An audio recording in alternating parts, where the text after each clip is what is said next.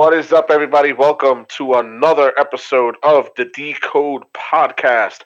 I am your host, Ken Cardez, aka Omega Z, editor in chief of the Decode written content over at digitaleraentertainment.com. I'm joined with co host and producer of the Decode Podcast, Gino, aka CL Geek Boy. Hello owner and operator of the Waypoint Cafe over at 65 Ludlow Street. Uh, we are not recording from there, but normally the Waypoint Cafe is our home base. Um, we're still stuck in uh, COVID times, you know. These things tend to hold us up a little longer to a degree. yeah. Uh, but eventually, eventually, we'll be back there at some point. I gotta replace some things. Dream room. you gotta replace a lot in that building. yeah, the, the I, I, I, I, heard there was uh, some water issues the other day. Uh, yeah, the building had to um, they were getting inspected by the uh, city, so I think it had something to do with the with the building's actual water tank in of itself. So to actually check okay. that, you have to drain it, but to drain it, you have to shut off the water. Um, on oh, Monday, the city stood us up. so they came okay. back on Tuesday, and I'm just like, "Are you kidding me?" So I had to close for two days because the rule is, um, if the water is off, I can't be open as a food service at all because yeah. I keep, people can't use the bathroom. That and you can't clean. Yeah, that too.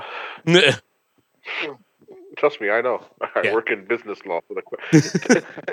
FYI, my in real life job is I work for the courts. fun. it's fun time. I handle international and business law. It's fun.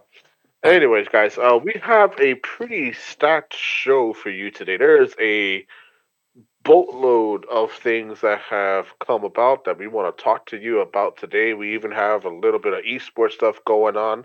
Uh, I want to tackle the esports things first uh, because uh, I remember um, some episodes ago we were kind of like back and forth about whether or not Valorant has the staying power. And I don't know if you've been paying attention to the current um Champions Tour that's been happening in Valorant.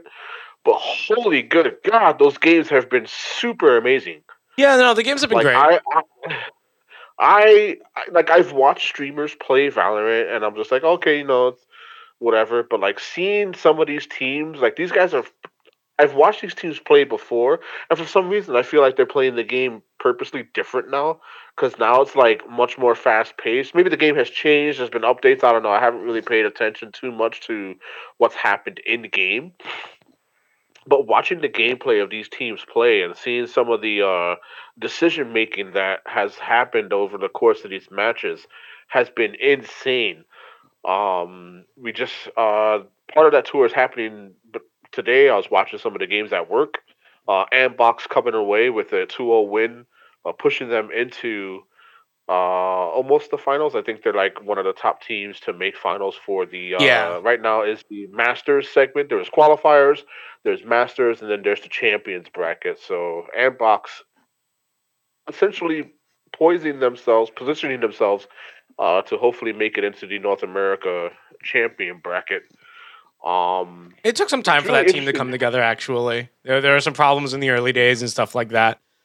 But it, it it's interesting that you mentioned that Valorant feels like a faster game. The pace of the game has not changed actually.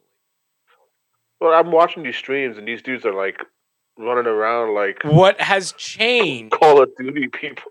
yeah, what has changed is um people are finally getting comfortable with the actual rate that the game can go at now. Um a lot of the maps have been they have had some tweaks, things like that. Uh, a lot of characters have had some tweaks as well. So, uh, in addition with the new characters, it's not that the pace the pace of the game has always been this kind of quick, almost like CS:GO in a way, like quick rounds, things like that. What's changed is the variety of characters and how they interact with each other and stuff. Okay. So. I guess so. It's just it's still CS:GO with powers to me. That's all. for sure. Um, but yeah, like if if you guys have not watched Valorant, definitely take a look at uh some of the showcases today for their Champions Tour. Some really exciting uh moments in those games. Uh, you know, you, you got your staple teams, FaZe, Cloud Nine, TSM. You know, they're all in there. Andbox as well. I think Andbox is the New York team. If I'm It is, yeah. It is the New York based Yeah, team.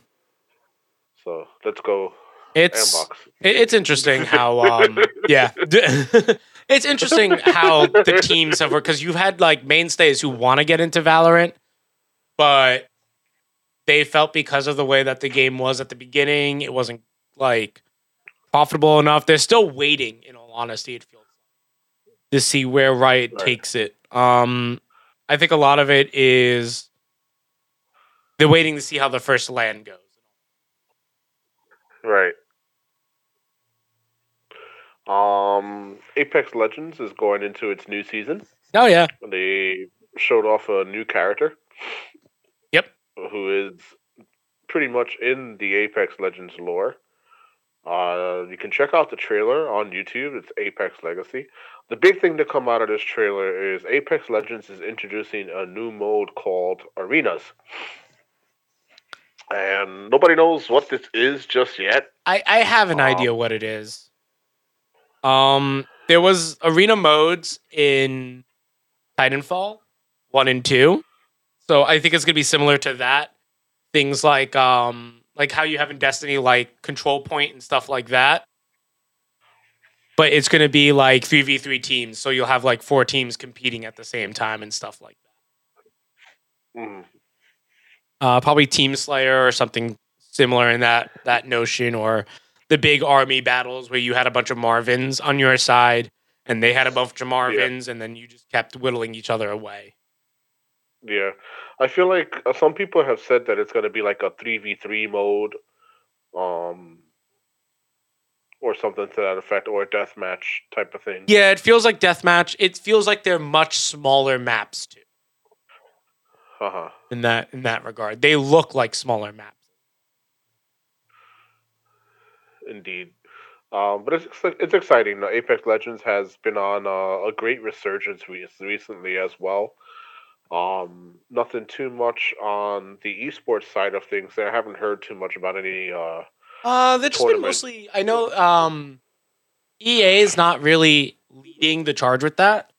Um, it's more like third party companies have been doing it. So I think ESL One, Yeah. DreamHack. I know that there today is a charity tournament.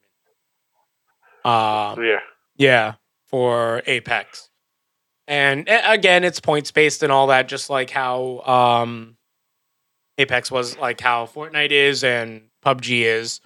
It's just difficult because you don't have custom servers unless you are one of these like large esport uh, things, like organization.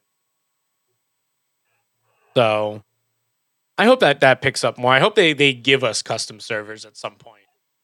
That would be fun. Yeah. I really like Sure. the new character. I really like Valkyrie. Yeah, she's definitely a, a nice character and a wonderful addition to the Apex. Uh, it just makes me feel so bad because as someone who's played Titanfall 2, it's just like, oh, I feel terrible for you. I'm sorry. For those of you who haven't played, um, her father is one of the boss characters. Her father should have been the final boss because he was so hard. Um, and uh, you, the player in Titanfall 2, this is a spoiler. You're the one who actually kills him. Uh, if I remember correctly, it's a Mozambique to the head. oof. yeah. you just straight up blow off his head after like knocking him out of out of his um titans. Yeah.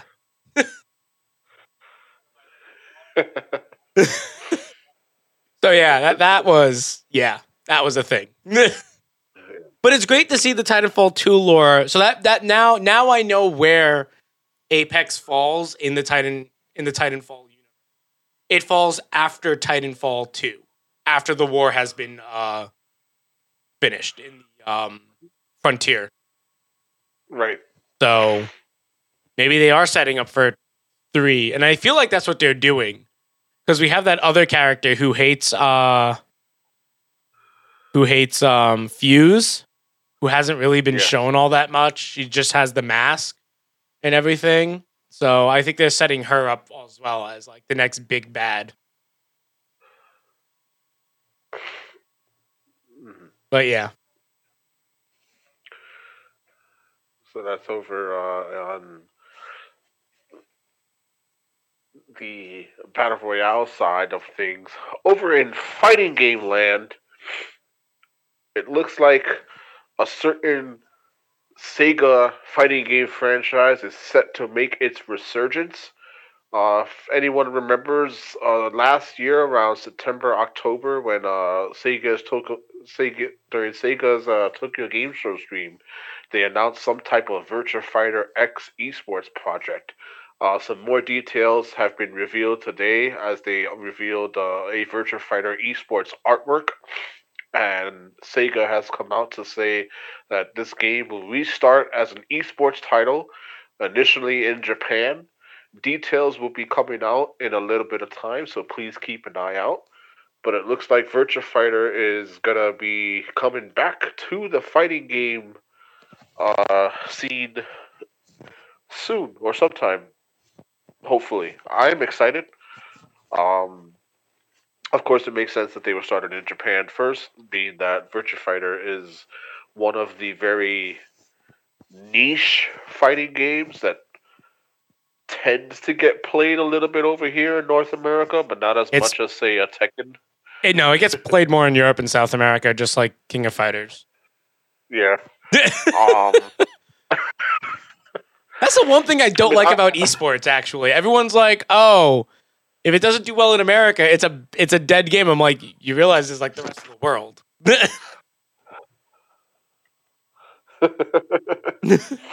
um, I love Virtua Fighter. I miss Virtua Fighter. Um, the Virtua Fighter Five Ultimate Showdown was the last one that came out on PlayStation. Um, and I just I want them to give me more Virtua Fighter. I, I think the, why fighting. they're starting it in Japan as an esports thing is I don't think it's going to be for consoles. I think it's going to be for um, arcades first. Yeah, I feel like it's gonna be arcades or some type of like network based thing only. Yeah, I, I, the reason why I say that is because Sega still has a bunch of even though they've closed their their largest arcade in Akiba this year, citing costs of the pandemic and everything. Um Right. They they still have a very healthy arcade division. Like a lot of people don't realize like no, they make money on arcade machines. Yep. So And also Pachinko. not so much the pachinko actually. Um Konami does a little bit better than them in in that market. Yeah, I mean Konami turned all their games into Pachinko franchises. There's Silent Hill, Pachinko. That's a fun one though. That was the Metal Gear. Solid one. Uh, if you say so. Alright, switching it over to video game news and pertaining to our wonderful troll image courtesy of the internet. Uh, Jeff Kaplan has left Blizzard. I'm, I'm just gonna Yeah, say something. I forgot that his last name was Kaplan, so when I had to go find this image, I kept writing Geoff Keighley, and it's like Geoff Keighley never worked for Blizzard. I'm like, oh, what's his actual last name? I just know him as Jeff. Um, I just wonder who's gonna do the holiday Yule log thing for Blizzard now. I mean, they already have the footage. They could technically just reuse it. But he's not there anymore. True. So they're just gonna have like an empty chair, Yes. fire, Yes. and then they'll, they'll probably have like CGI characters from Overwatch occasionally sit in there. It should be Torbjorn the whole time, just staring at you in the Christmas outfit. outfit. just there, standing there with all sixteen of his kids. Yes. Yes. Um, but I think this is kind of this is big news because I don't know if he left because he's tired of working at Blizz- Activision Blizzard or if something pushed him out. Because Um, Overwatch If- if 2 is um they've they've had to push back obviously because of the pandemic and everything. So I don't know how that's going to affect that. Um Overwatch right now is kind of in this weird stasis mode where it's getting some patch updates but like there's no new content coming for it anytime soon. yeah. So So, uh, as someone who pays attention to Overwatch for a lot of different reasons, and has in real life friends who a used to work for Blizzard, has other in real life friends who be still work for Blizzard. I think a lot of it has to do with the uh, the atmosphere uh, over there. Um, Activision is clearly putting their hand in everything to the point where I think a lot of like this is he isn't the first Blizzard developer to just up and leave. You know, so many other Oh no, I know that. Blizzard executives. I know that he's not the first. So a lot of people, the way a lot of this news is being read, at least on the forums, is people are saying, "Oh, it's not that bad." Like he probably just wanted to retire from Blizzard to go do his own stuff, and I'm just like, no, this is someone who who cared about Project Titan, which is what Overwatch eventually Yeah. became. Like this is his actual child, like his actual actual child. Um, the deal that was like, oh, but Activision hasn't messed up like World of Warcraft yet. I'm like, yeah, that's because they can't legally, according to their um acquisition document. They can't actually touch WoW, but Overwatch, Activision Blizzard has full control over. Same with Hearthstone. Um, Mhm. which is why you see like them doing the Diablo 2 stuff. And it's like, yeah, like, but Vicarious Visions doing Diablo 2 is great. I'm like, they're really just upresing the game. It works. It works, and Like, it I- I fits in with it. uh what's his name's um the CEO's uh Bobby Kotick. thank you Bobby Kotick's um philosophy about IPs and how they should just be annual things that you just run into the ground. Of course. Take this dead horse that's already been beaten and beat its corpse some more. At this As point, it's, it's in a juice press. Let's let's not lie. Like this is why, like when they brought back Crash, I'm like, okay, I'm now worried because it's like, okay, we got Crash Team Racing, cool. We got the Crash Collection, we got Crash Four, cool. they've actually been really good with Crash though. Like they've actually put some type of heart and soul into that, and I'm amazed that, that they have. Because That's that true. Could have been.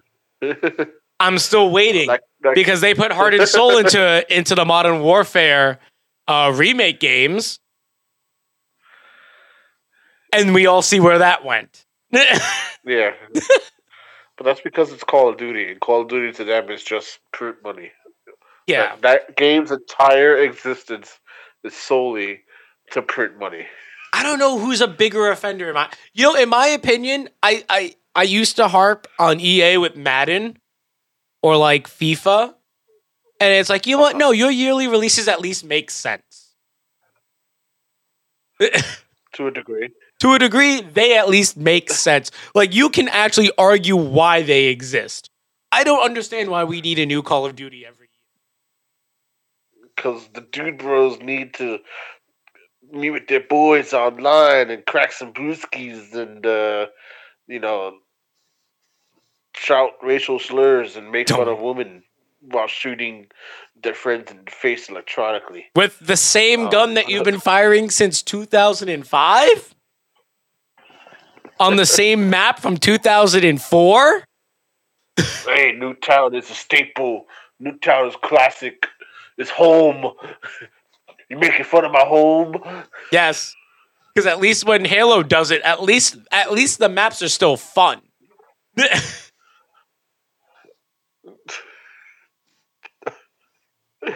I don't know, man. Yeah. I, I, I, I, I, I, can question some Halo maps, But then again, that's that Bungie design. If we're talking like old school Halo, I mean, yeah, that's true. That's Bun- yeah, I'm talking about old school Halo. Like Bungie designed some some of the maps are great.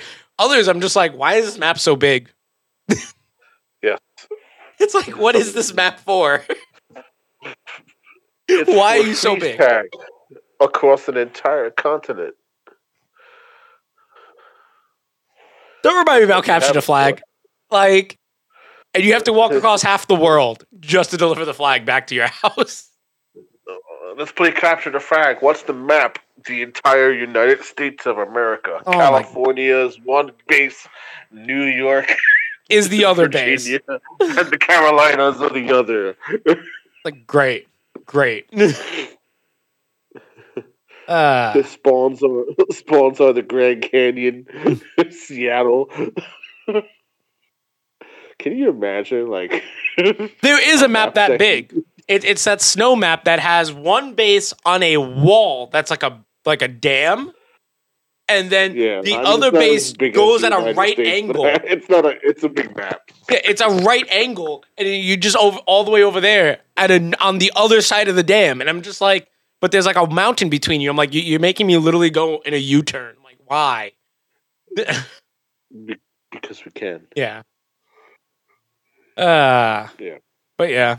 But what what do you think honestly about this leave for uh Papa Jeff, as he's called?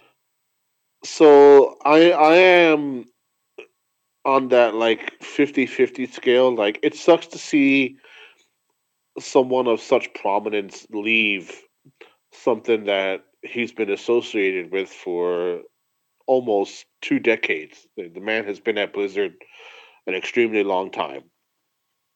Uh, so it's sad, you know, for the people who have grown up with the games that he has operated on and worked on and things like that. Um, on the other hand, as someone who used to really like Overwatch, he is the reason I stopped liking Overwatch. So for me, I am also in the camp of good riddance, be gone. You should have left earlier. Um, and that's just because, like, I feel like he just lost sight of what made Overwatch Overwatch after a while. Um, and I get it; it's not an easy game to quote unquote balance. Um, but there were a lot of other determining factors and a lot of other decisions that were made by not just him but other people in that uh development team that I'm just like Overwatch is a pale shade of what it once was. I, I think when they did the mercy changes, that's when I really stopped. Because if you just made it a channeled ability that could be interrupted, like her res, Yeah. And it's like it adds a second for each member that you're trying to res, then fine. Because by the time uh, Brigitte came out, you had her complete counter pick. Yeah, but Brigitte herself was broken to begin with. Still broken. Yes. There was a time where I literally, I literally thought I was playing Street Fighter 4, but Vanilla 4, because you literally just.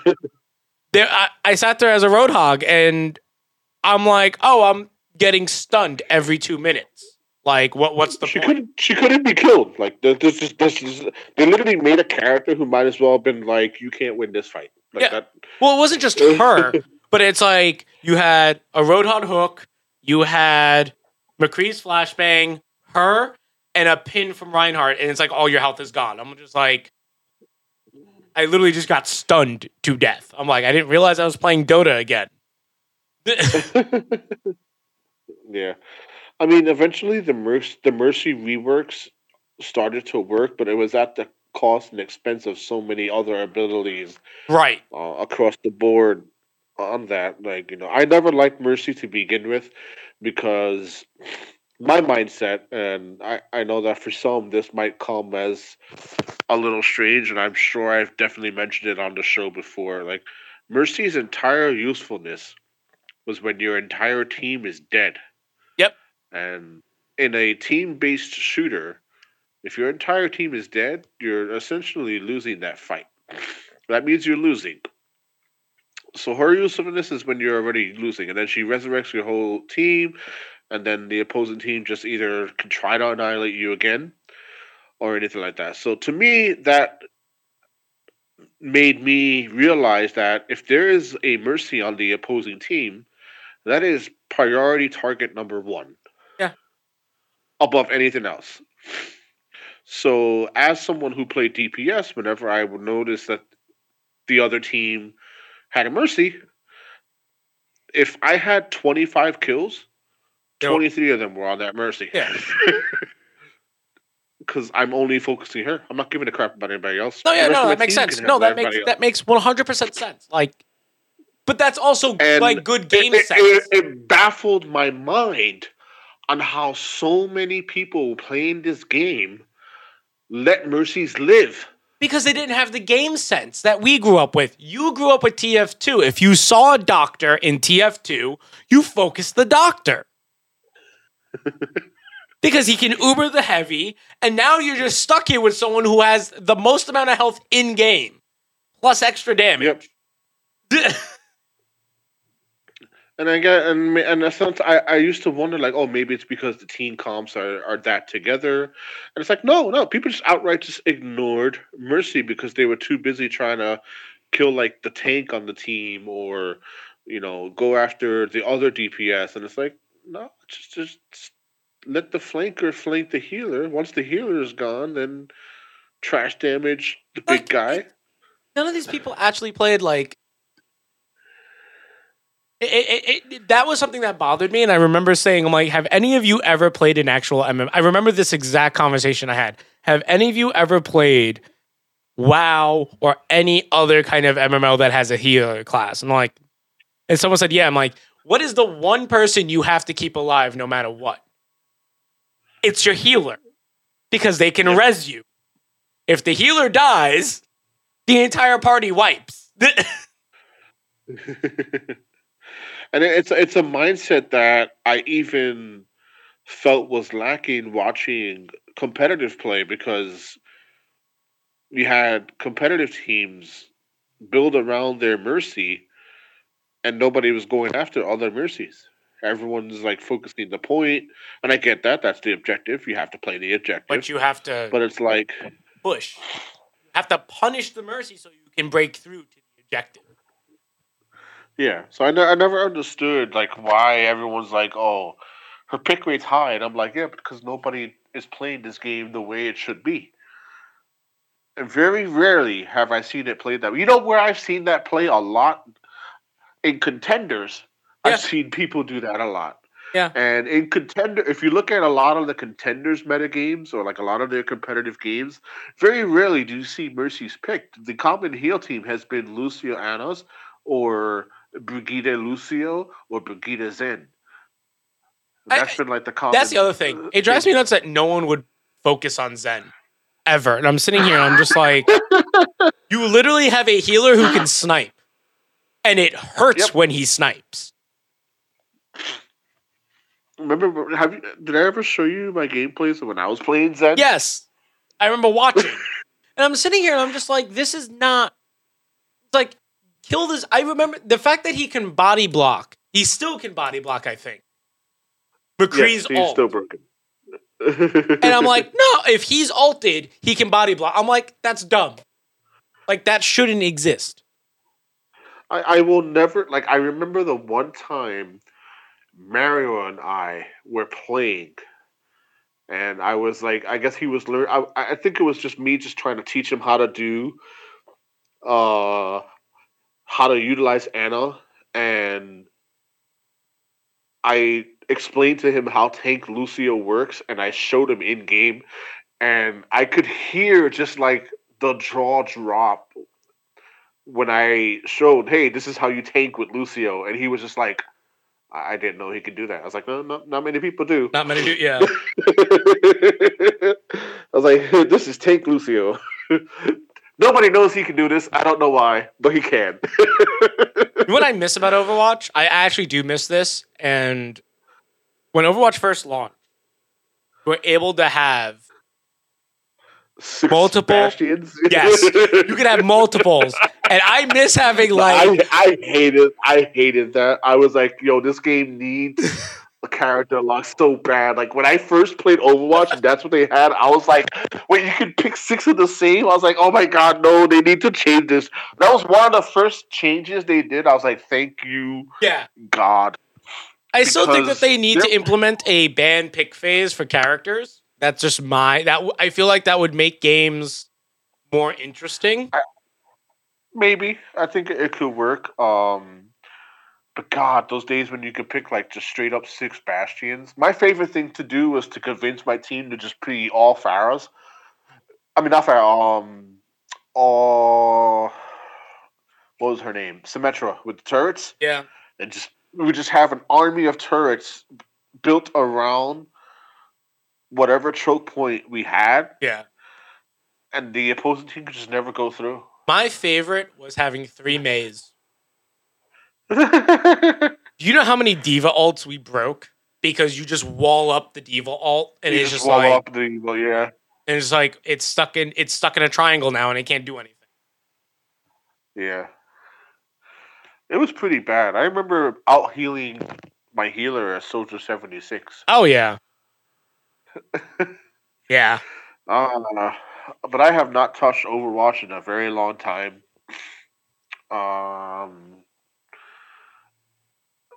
maybe when Overwatch 2 comes out, I'll try to in I don't know. I don't I know if I can. I really.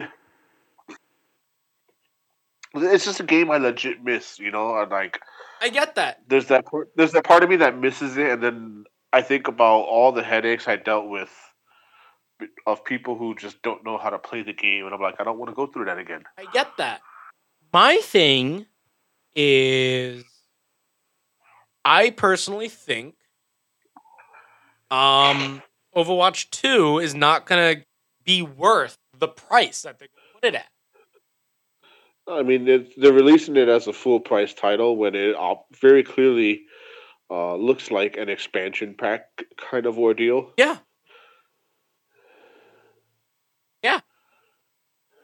Like I'm thankful that the stuff from Overwatch 1 carries over to Overwatch 2. I'm thankful for the fact that like, oh yeah, the game looks it'll actually have real story modes and not just like the game modes.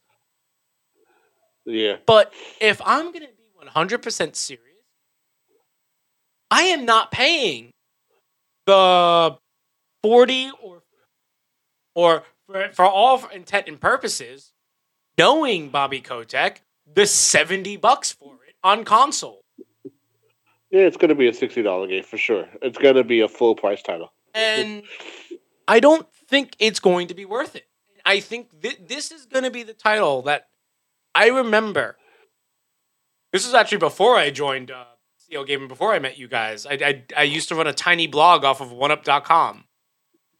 Um, God, yeah, yeah, that's how long this is. When that sale went through for Activision to buy Blizzard, I said, good. Blizzard will be saved, but in the long in the long run, Blizzard's going to be the final nail in the coffin for Activision.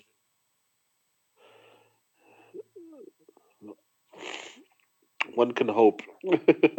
A lot of people are started like I don't know if you paid attention to what happened in Call of Duty this week. Um for I know that. I know for Warzone they did like a whole like nuke of the map. they did a nuke and it's a reskin of the map and instead of doing a whole new map because they were I, I guess this was the compromise instead of doing what like fortnite did where they gave you a brand new map um they just reskinned the map and that put off people who were interested in coming back and it's like i don't want to have to learn a, a, a reskinned map because that means it's probably going to have the same issues as the old map. They did it to keep all the current players but because they did that event the servers were down for literally most of the day, if almost two days. It led to Holy so many problems. Um,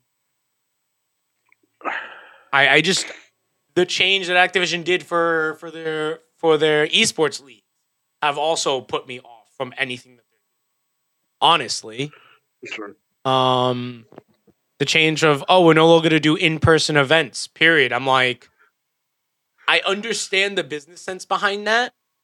If you made that decision, maybe at the beginning of the pandemic, but we're kind of coming around the bend. And if a company like ReedPop can comfortably say that they can run New York Comic Con with social distance and I'm like I'm 90% sure if Riot Games can figure out how to run a LAN and have zero or close to zero issues then I think Activision they have the money behind. They're not this small indie company. Um I think a lot of these decisions are just made just to line their upper echelons pockets. Yeah, literally, wrestling's gotten it down for better or for worse. Baseball has got it down for better or for worse. Like, I, I, I don't know what else to say. Honestly, it just feels very I don't know what the word is, honestly. Lazy? I think so. I think that's a good word for it. Lazy. That is a good word. Yeah. Um we have some uh, other video game news that's not I, as much as I love to dunk on Activision Blizzard Entertainment. Um, another company I like to dunk on has done something very weird today. Uh, Epic Games. Uh, they're allowing other storefronts to be downloaded for free that just launched their storefront through Epic Games. Starting off with itch.io. Um, for those of you who do not know what itch.io is, itch.io is another one of these PC platform storefronts like Steam, GOG, or uh, Epic Game Store, but it's specifically only for indie devs and indie games. So a lot of these are kind of like game jam games. Some of these are like proof like student games, things like that. Um itch.io now being on the Epic Game Store, they're not bought out. Epic is not making any money off the transitions if you download the app through there. Um so I think this is just a thing to just beg the question at Apple during their lawsuit saying, look, we allow another game store onto our platform and we make no money off of it. Why can't you do it? That's really what it seems like. So yeah. I'm just confused as to like why Epic would let them be on their service if they're not going to make any money off of it. Uh, as greedy as that sounds. I, I understand. I kind of get the idea behind it. Um, there was this talk back in 2016 about reorganizing the internet to a to let instead of server companies like Facebook, Google, and all that uh, run basically run the internet, um, but to let applications handle everything. And uh-huh. Epic is kind of trying to do that. Um, in terms of they now have a captive audience right? They have all the Fortnite. Right. Those kids are gonna try or not when someone's entrenched in a in a ecosystem, there it's very hard for them to that ecosystem. This is why Steam has proliferated for so long. This is why you have the issue between Apple and Android. Stuff like that. So when someone's enthralled in that ecosystem, you have to come up with ways to keep them there Epic has realized outside of Fortnite and whatever games or how much money they burn with the store, if they allow other platform stores where they make no money off of it, in the long run, they're keeping a captive audience. Yep. It's essentially the uh, Cablevision approach. It's look, we'll offer you all these channels for this price. Even if we lose money in the beginning, you're going to be stuck with us. for sure. So that's that's why they're doing it. That's why they're making no money off. That's why they chose not to take it. Um, it also looks good on them when they make this this giant. It was a big press release that was shared around. Um, everyone who's smart, who's following the Epic Game Store and Apple uh, lawsuit, knows that it's also a way to just rile Apple. yep. um Yeah, that lawsuit's going weird. It's taking too long, but that's beside the point. it's Um, eh. taking too Yeah, long is not the issue. It's it's they're bringing up internet protocols that haven't even been spoken about in years. Like I like they'll it- Apple is using AOL as a defense.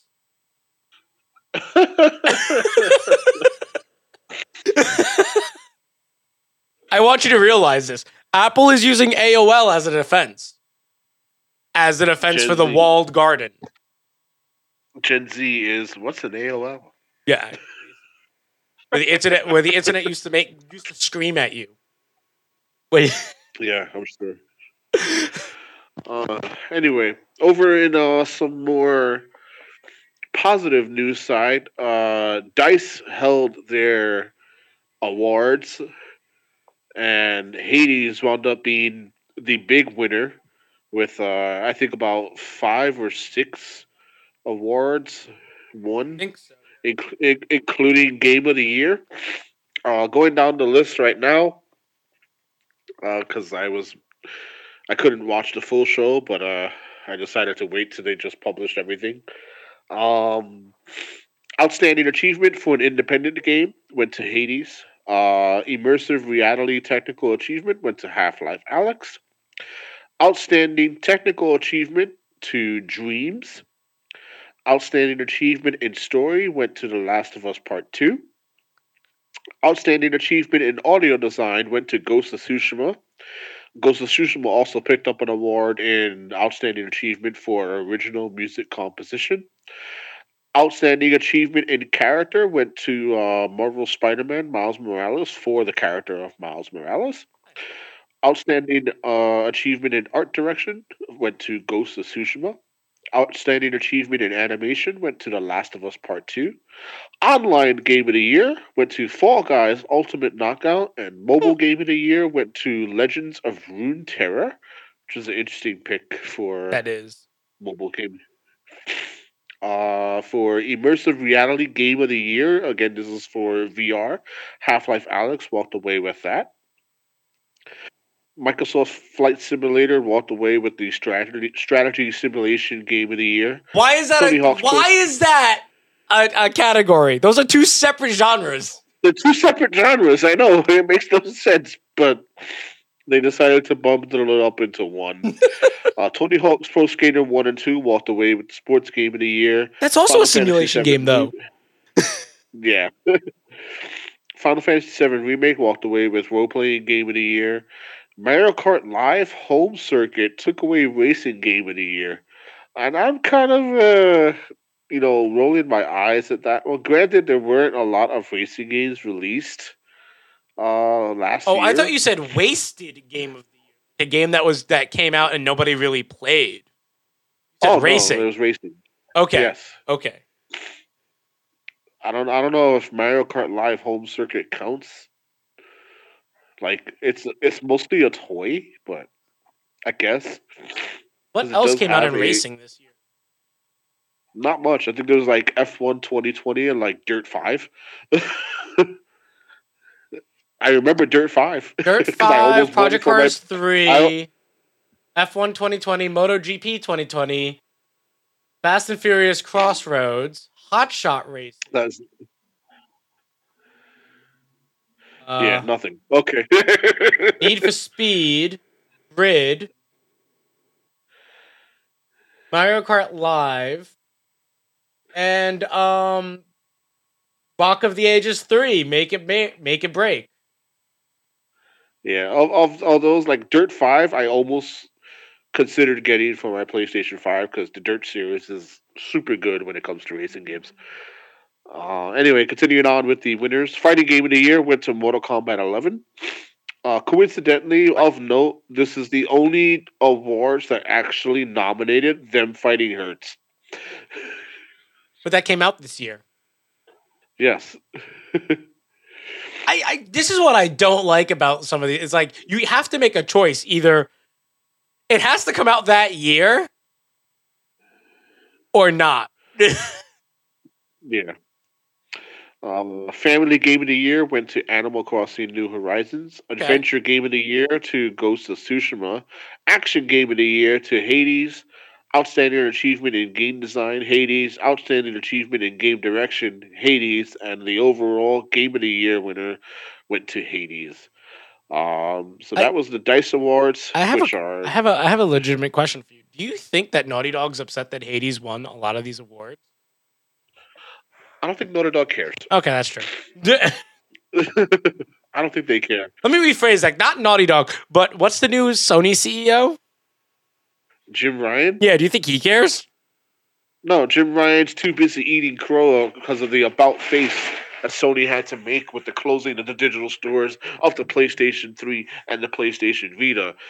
And I guess the power of people worked because they changed their minds about closing those storefronts. Those storefronts are going to remain open now.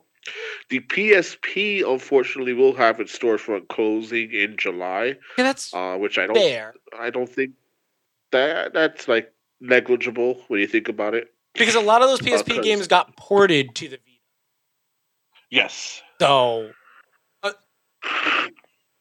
uh, so unless you unless you really, really, really want to play them on a PSP Go or your Vita or your original PSP, Yeah, I still need to I still need to get a PSP Go before July. So yeah, there's that. there's that. Uh, and- Um but yeah, I don't know I don't know if he cares. I don't know if it really affects him that much. I mean, as CEO, his job is literally just to bring in as much money as possible to but these Sony. award ceremonies also bring like because then you can like re-release the game. they bring a, they bring attention to games, yeah. yeah, Um, I don't know because so far some of the things that have come out of his mouth have gotten a lot of flack from the community itself, and not just the community but other developers. Like the whole notion of remaking the last of the original Last of Us all over again. Uh, sure, the Last of Us fans are happy, but then you have other gamers that are like, that that's time that you could just probably invest into like a new franchise. And he's also gone on record saying that, like, you know, oh, the PlayStation 5 is going to have the most exclusive ever. And it's like, look, if you're going to sit here and remake The Last of Us, where, where are you getting these other exclusives from? Like, you have all these studios who want to make really awesome and amazing games. We have Sony Bend, who's wanted to make a Days Gone 2, uh, which, for all intents and purposes, they should have and they should be able to, but uh, the rumor mill has it that they're working with Naughty Dog on some type of multiplayer game. Don't know, don't care. I'm probably gonna ignore it anyway. Um, but yeah, unless it's I- I mean, it unless just- unless it's uh, PlayStation All Stars two. No, I, I, I no. um, at the end of the day, you know, Sony's gonna Sony. Um, I'm I'm more excited for the stuff that is coming out from like the smaller studios that Yeah. are coming out this year. Uh, Housemarque, of course, is bringing us Returnal, which drops next Friday. Uh, super excited for that. Uh, I've had a chance to play a little bit of Returnal, and it is an amazing game. It is essentially like if anyone remembers this little GameCube title called PNO3 or product number three. Uh, I think you and I are the only two people in the world who remember Yeah, that, game. That game sold.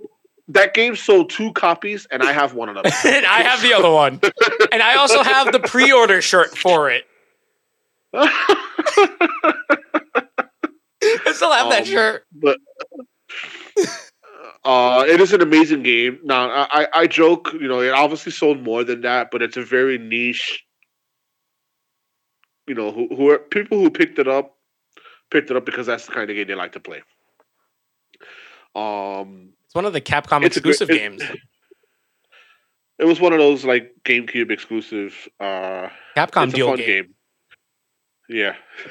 so you take you take the style of PNO3 and mix it with this like sci-fi horror Metroid Prime esque atmosphere and give it a bullet hell rogue light mechanic, and you pretty much have Returnal.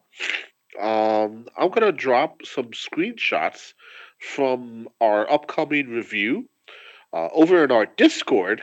For those of you who are watching us live, uh, anyone listening to this uh, post release, you guys know where to go for our Discord.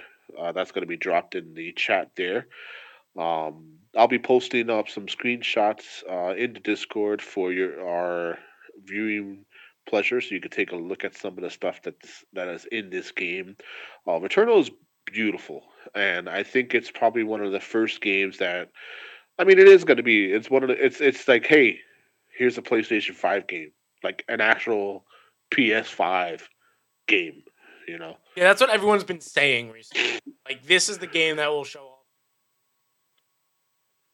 off. Um. Yeah, and it- and it's funny that it's a bullet hell style game when we're gonna be getting another game that kind of has that same mechanic, and that's releasing tomorrow, which is gonna be NieR Replicant, the prequel to NieR Automata. Uh, Use that the term actual lightly. version. I would use that term prequel very lightly. Well, it is the prequel. it's it, NieR Automata is canonically after NieR Replicant, which is also NieR Gestalt. And it's it's funny like the history of those particular games because NieR Replicant and NieR Gestalt are the same game. The only difference is the main character, and the reason why the main character is different is because when they were working on that game, NieR Replicant, um it starred you know the typical effeminate looking Yeah. japanese male character and square enix of the americas were like this is not going to sell well. You need to make a main character that is gruff and tough and you know looks machismo. So that's why the american version of the game got that ugly old looking dude in the version of NieR that we received. Yep, I remember so the games the, the games are identical in terms of levels and story and whatnot but the the only change is main character. the main character is supposed to be protecting his sister in NieR Replicant and for the american version they changed it into this older guy so they made her they made that guy her dad and he's protecting his daughter it, it doesn't change like the story that much um but it being the brother makes the impact of certain things that happen in that game feel a lot stronger in terms of the narrative.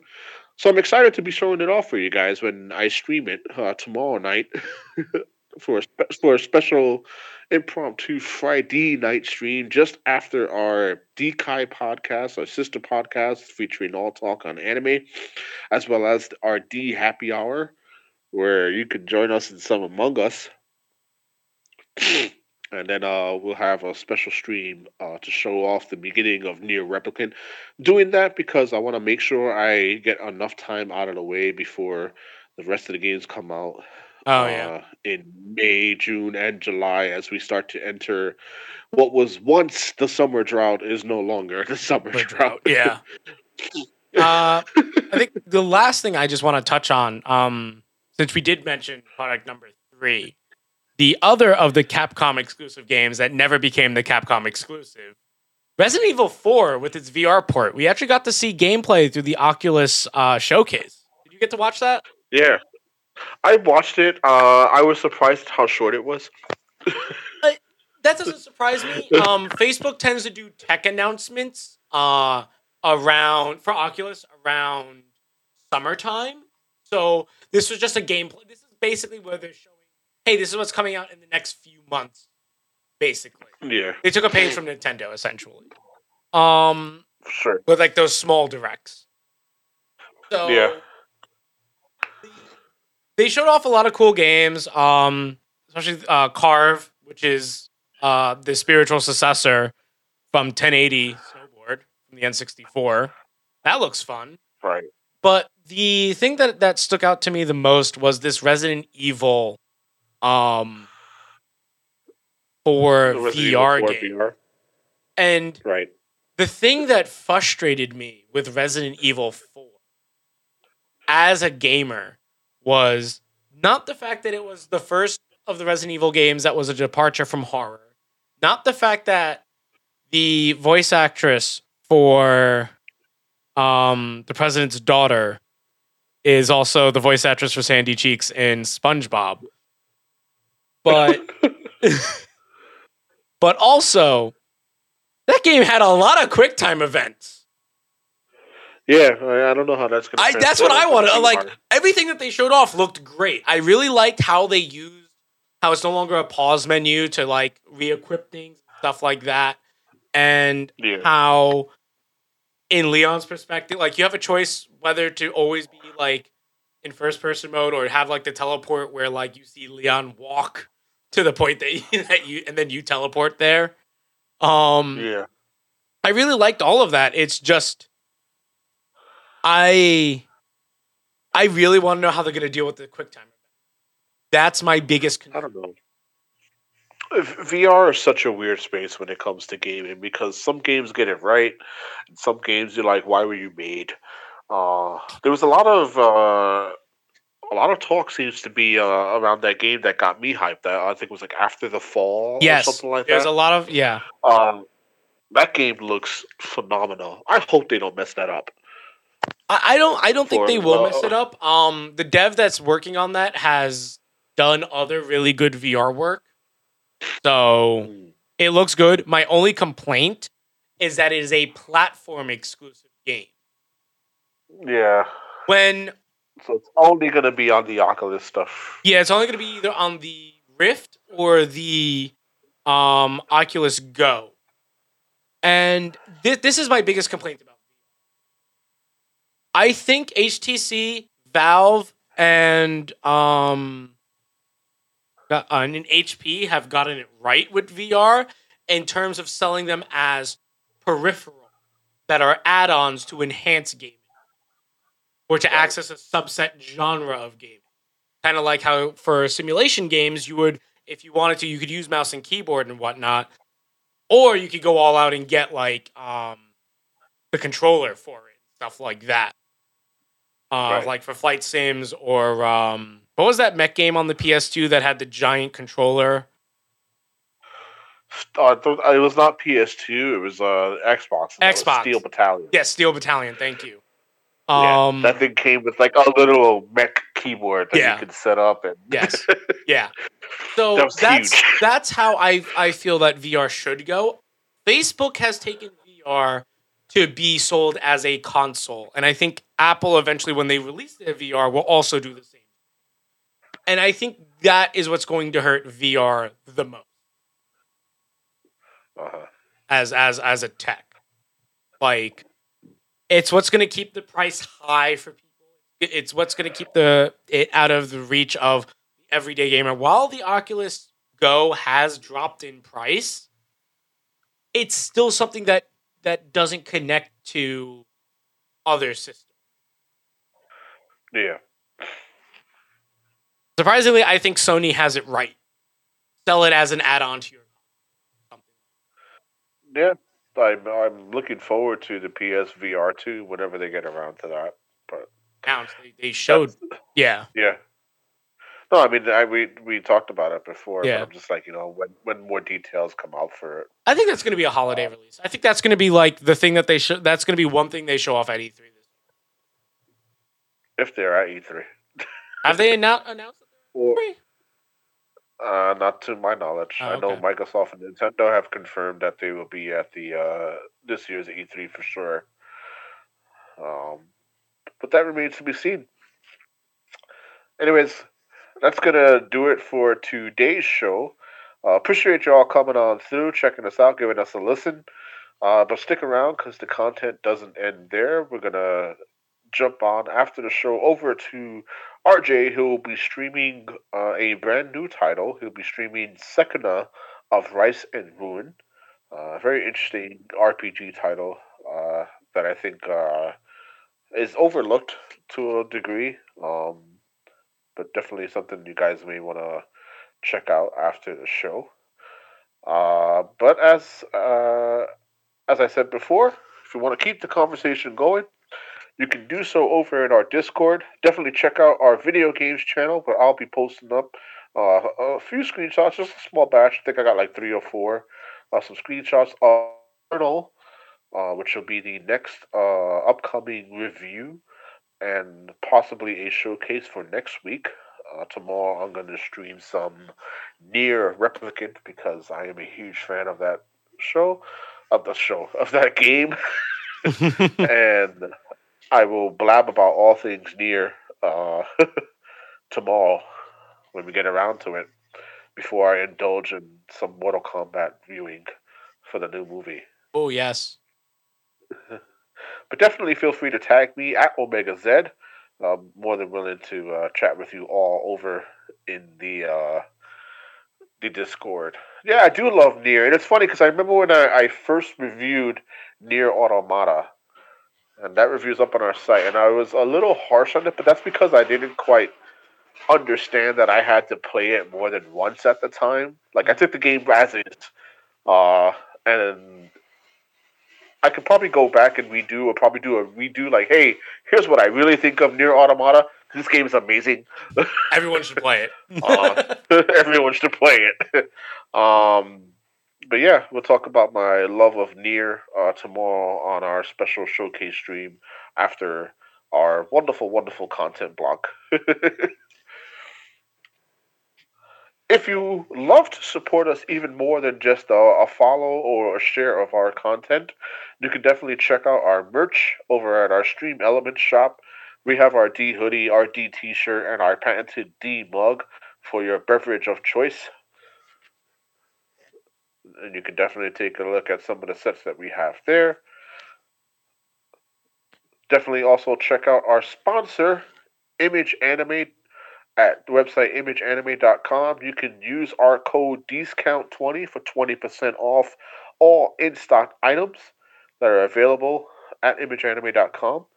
The folks at Image Anime are also running the Tamashii Nations pop up shop in Midtown. That store is open until the 25th, so definitely check it out if you are in the New York City area.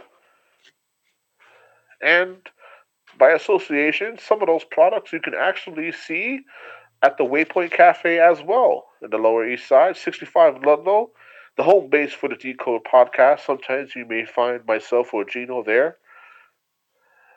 Not only is it just a cool place for the Image Anime pop up, but you can get a cool beverage or a tasty treat, as well as some time on the various LAN computers there to get your game on. Definitely check out the Waypoint Cafe and tell them we said hi. Anyways, that's going to do it. Hope everyone has a safe night. We'll see you on the next episode of the Decode Podcast. But until then, you've been decoded.